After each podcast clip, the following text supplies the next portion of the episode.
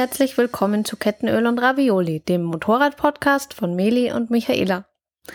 In der heutigen Folge 12 schildern wir euch, was wir auf unserer Reise von Albanien über den Kosovo bis nach Montenegro erlebt haben.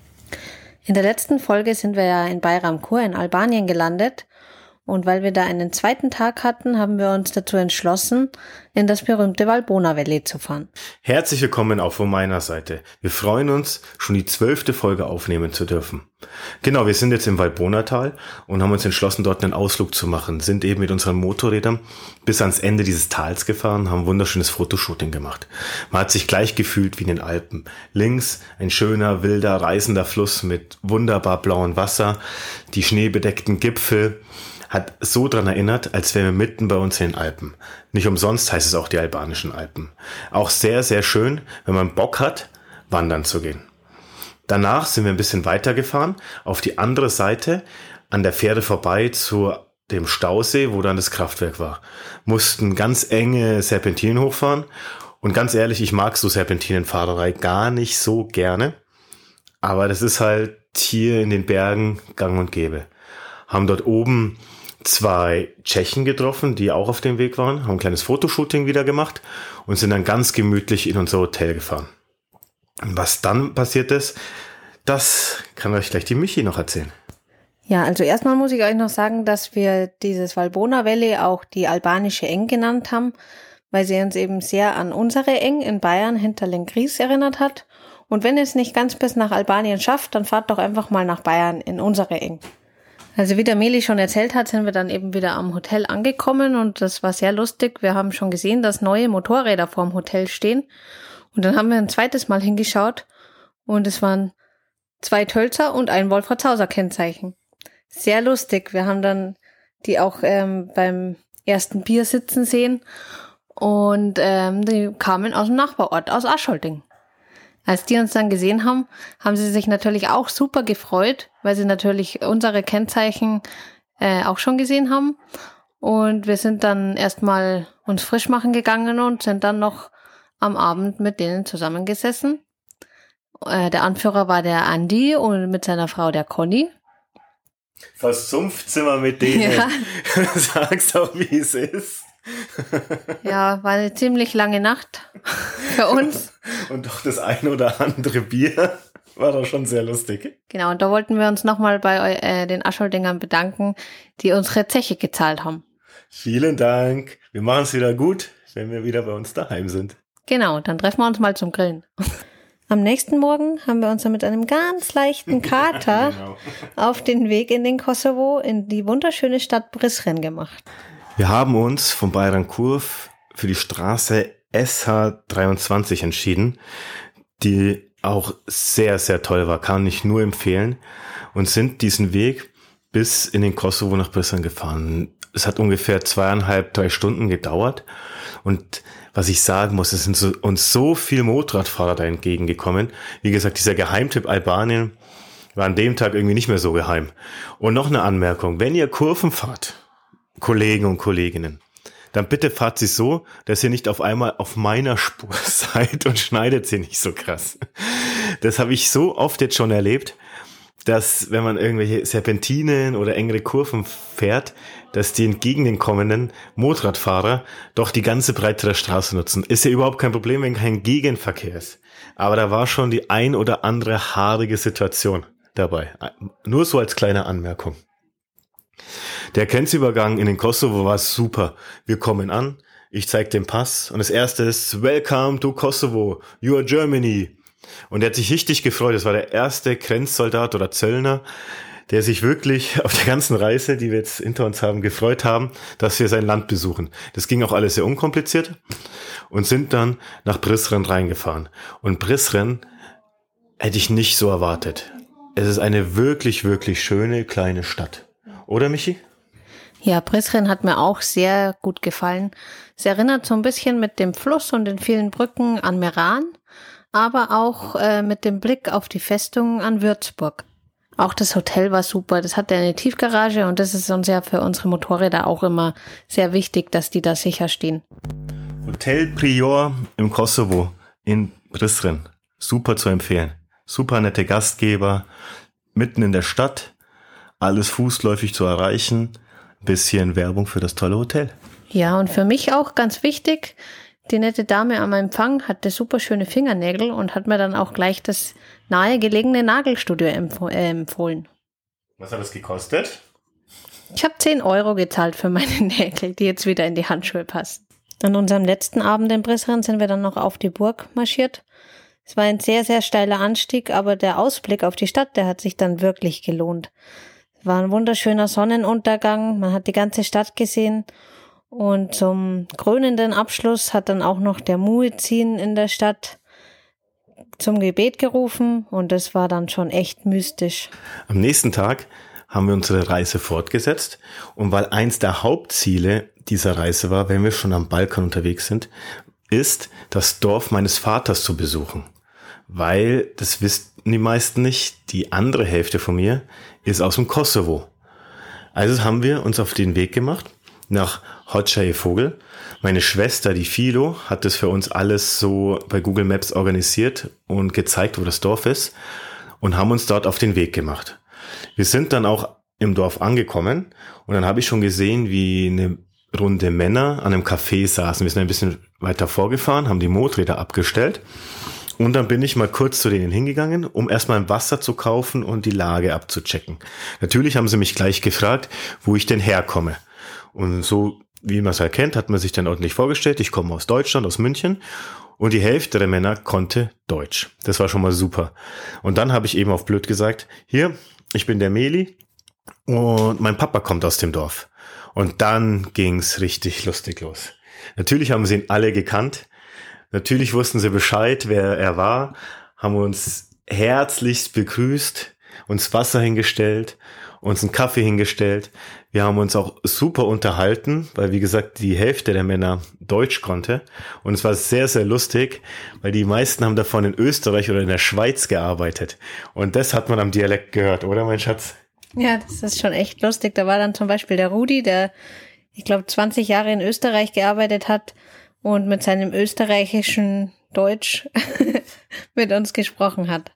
Und der Rudi, der hat uns dann eben auch in sein Auto gepackt und hat uns zum Grundstück von Medis Papa gefahren. Genau, weil die haben da noch meinen Cousin organisiert, der auch dann zu der Runde dazugestoßen ist.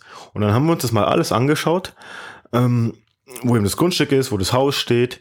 Und das Witzige ist, ich war ja da schon mal vor 30 Jahren, 35 Jahren, oder 37 Jahren als ganz, ganz kleines Kind. Nur leider kann ich mich halt daran nicht mehr so richtig erinnern. Und es war für mich schon auch ein bisschen eine sehr emotionale Sache und eine sehr schöne Sache, das einfach mal gesehen zu haben, wo denn der andere Ursprung meiner Familie ist. Nachdem wir dann alles abgeklärt haben, sind wir eben weitergefahren. Wir wollten ja noch eine Schlucht anschauen, eine der tiefsten Schluchten Europas, die Ru die Rugova-Schlucht. Die Rugora-Schlucht. Also haben wir uns auf den Weg gemacht. Und die Rugova-Schlucht ist in der Nähe von Pea. Und Pea ist eine Stadt, wo auch das Bier aus dem Kosovo herkommt. Sehr, sehr lecker. Und es war auch witzig. Ich sag zu Michi, ey, wir müssen ganz kurz stehen bleiben. Ich muss mal in die Karte bei Google Maps reinschauen. Wir gehen in das Café, die haben WLAN. Motorräder abgestellt, in das Café, gerade hingesetzt, auf einmal schüttet es wie aus Eimern. Das war mal wieder eine Punktlandung. Wir haben das dann auch gleich ausgenutzt und haben was zu Mittag gegessen. Und als der Regen dann aufgehört hat, haben wir uns eben auf den Weg in die Schlucht gemacht. Und es ist auch sehr beeindruckend gewesen. Man ist durch mehrere Tunnel gefahren, unter Felsüberhängen durch. Wirklich schön. Ich habe das auf der Kamera aufgenommen und das werden wir euch nach der Reise dann auch mal alles zeigen.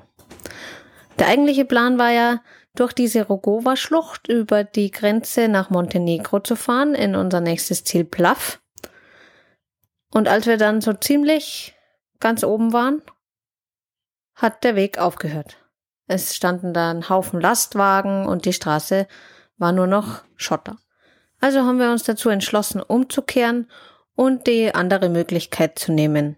Wir sind dann weitergefahren nach Radac und sind die R106 hochgefahren. Und das war eigentlich schon der ursprünglichste Plan von uns, diesen Pass hochzufahren.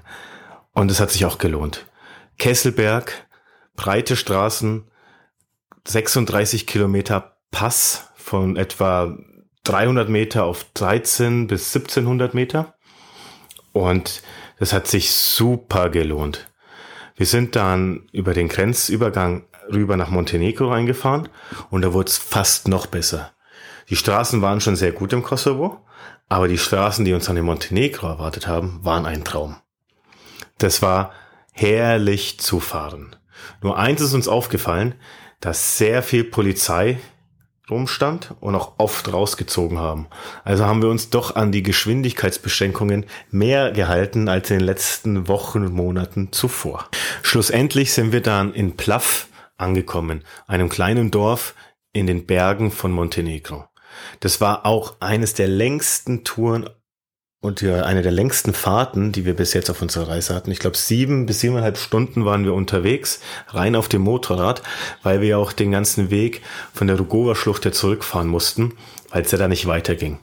Wir waren dann auch richtig froh, als wir angekommen sind, haben unser Gepäck wieder mal in den höchsten Stock, in den vierten Stock hochgerüttelt, uns fertig gemacht und haben den Abend dann mit einem schönen kleinen Abendessen ausklingen lassen, um dann am nächsten Tag wieder zurück nach Albanien zu fahren. Dort war unser Ziel nämlich der Schweinestrand, den uns die Friends in der Band, die ihr auch auf Instagram finden könnt, empfohlen haben. Es war dann auch sehr lustig, war eine, ein kleines Apartment in einem ja, Familienhaus. Sie hatten super süße Welpen und der Luis, das war der Sohn von der Familie, ich weiß nicht, wie, Schatz, wie meinst du, wie alt war der? Ja, ich weiß nicht, 13, 14, aber sehr, sehr smart, der kleine Mann. Ja, sehr smart, konnte gut Englisch sprechen, der hat uns alles erklärt, hat uns unser Zimmer gezeigt und auch gesagt, wie wir zum Strand kommen und wo wir was essen gehen können. Doch zuvor, bevor wir natürlich in dem Apartment angekommen sind, am Strand der Schweine, wie wir ihn jetzt nennen, also ihr müsst nicht in die Karibik fahren, um dort badende Schweine mehr zu sehen, sondern es reicht auch nach Albanien, sind wir natürlich die SH20 gefahren. Das ist auch eine Passstraße mit einem ganz, ganz tollen Passaufgang, der Lekit Ehutit heißt. Oben ist ein kleiner Kiosk. Da haben wir dann unseren Aufkleber auch hinkleben dürfen. Dafür mussten wir auch andere zwei Aufkleber für teuer Geld kaufen. Das haben wir gerne gemacht, weil wir gerne unsere äh, Koffer bekleben mit den Sehenswürdigkeiten, wo wir sind. Und sind eben diesen Pass drei Stunden entlang gedüst. Und es auch wieder, ich kann es nur sagen, das Schöne daran ist, es ist halt nichts los auf diesen Pässen. Du kannst da ganz gemütlich fahren, du kannst auch schnell fahren, du kannst genauso fahren, wie du es gerne hättest, weil da nichts los ist. Nicht so in den Dolomiten, wo einfach jeder ist, ist ja auch klar, ist ja auch wunderschön dort. Und das machte das aus in Albanien. Deswegen haben wir auch dieses Land so lieb gewonnen, wenn es gute Straßen hatte, dass man da seine Ruhe hat und einfach schön dahin cruisen kann. Und die Landschaft ist natürlich auch der Wahnsinn. Ich muss auch anmerken, dass uns eigentlich die ganzen Motorradfahrer immer entgegengekommen sind.